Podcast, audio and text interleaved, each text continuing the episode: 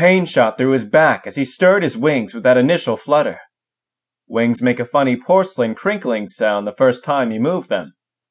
The inner jelly of the creation cocoon was beginning to melt around him, and he smelled himself. Or rather, he smelled the very typical creation smells of burnt candle wicks, oranges, and potpourri.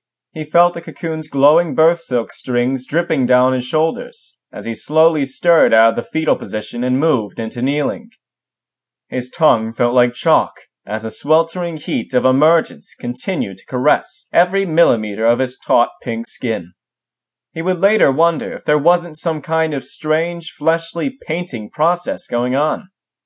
He couldn't tell if the creation jelly was melting off of him or into him. Every cherub's beginning in the pearl encased cocoon was sacred unto the throne, yet he knew inside of himself, before he could even feel all six of his incandescent hearts beating, that somehow he was something special. His dream was still somewhere inside of him. He wasn't sure where. Yet. Thoughts can move faster than words, so his brain was full of ideas his tongue couldn't quite articulate.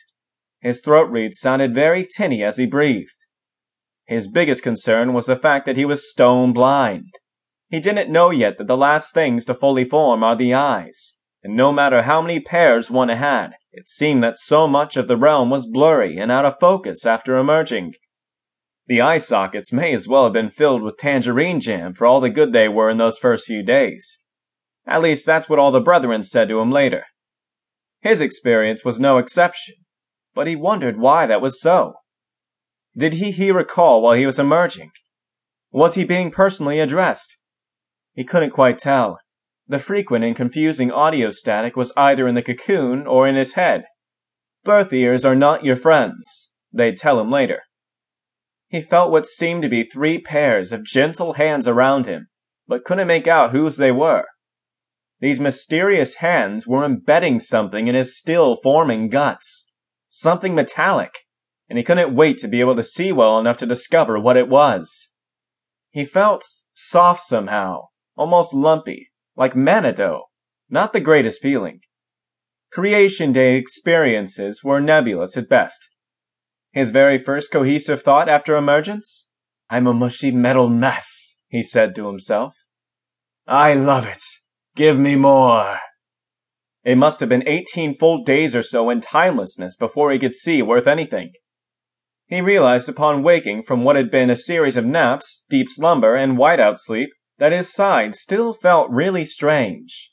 But maybe that's normal too, he thought. He looked down towards his abdomen and discovered pipes and tabrets.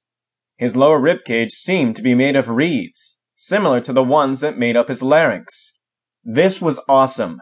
This meant he was a sound generator and not just a responder. That also meant, according to the data stream that was fed to him during his cocoon cycles, that he was most likely going to be a part of worship in the realm. Like worship for real. It was such an honor for any of the brethren to be involved in worship at any level, because it meant being closer to the throne on regular occasions. Though that would involve a certain level of danger. It also indicated that he was a naturally created leader, and the perks of that were beyond imagination. At least, according to the data stream, that is.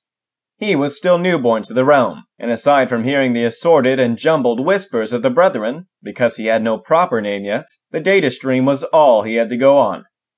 That didn't stop his skin from going all goosebumpy with anticipation.